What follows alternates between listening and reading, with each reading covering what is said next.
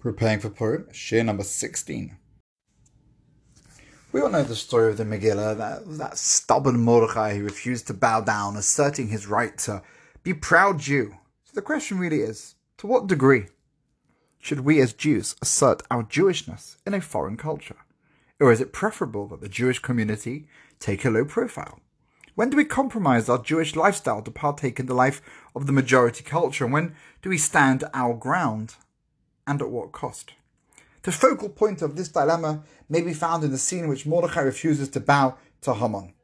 A royal edict states that any government figure should kneel in the presence of Haman. Mordechai refuses. Furthermore, he stubbornly ignores the royal pronouncement on an ongoing daily basis, drawing attention to his unauthorized behavior. Mordechai is challenged and questioned by the palace officials, but he remains intransigent, refusing to follow the accepted palace etiquette. And, seemingly as a result of his irritating behavior, Haman's attention is turned to all the Jewish people, and the rest is history. Why does he refuse? What is the stubborn, incomprehensible insistence on standing his ground? So let's present a number of answers. The Ibn Ezra, he brings a view that is suggested by a medrash. Mordechai would not bow. The opinion of our rabbis is well known and correct that Haman had an image of idolatry on his clothes or his hat, and that Mordechai couldn't bow down because it would uh, give the impression that he was bowing to this image, and it's akin to idol worship, and therefore it was the wrong thing to do. But there's a question. Why didn't Mordechai just transfer jobs? I mean, he was literally putting himself in the path of Haman every single day. If there's a problem, then move. You know, don't don't put yourself there.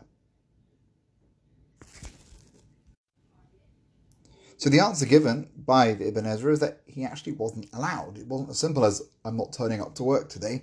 Mordechai being there was bringing honor to the king. This was a role that he had. He had to stay, and he wasn't allowed to move until the king had given him that permission. In other words, what was at stake here was the question of avodah zarah, classic idolatry. Mordechai's perplexing obstinance is an expression of the severity of the sin that he was facing. The point at stake is not whether Mordechai will bow to Haman, but rather whether he will bow to the image emblazoned upon Haman's clothing. That's option number one. Option number two. Second approach views Mordechai's refusal as unrelated to the narrow prohibition of idol worship. Instead, it frames the problem as a wider issue of identity and national pride. The Medrash imagines the conversation that takes place when Mordechai was presented with the question, Why do you defy the royal edict? What might Mordechai have answered? Rabbi Levi said, he told them, Moshe Rabbeinu warned us in the Torah, cursed is the man who makes an idol or molten image. And this Rasha, this evildoer, has made himself into a source of worship. Has Isaiah not warned us? Refrain from the honor of the breathing man, for what is he worth? Furthermore, I am the noble representative of the Almighty, seeing that all the tribes were born outside Israel, whereas my ancestor, my ancestor Benjamin, Benjamin, was born in the land of Israel.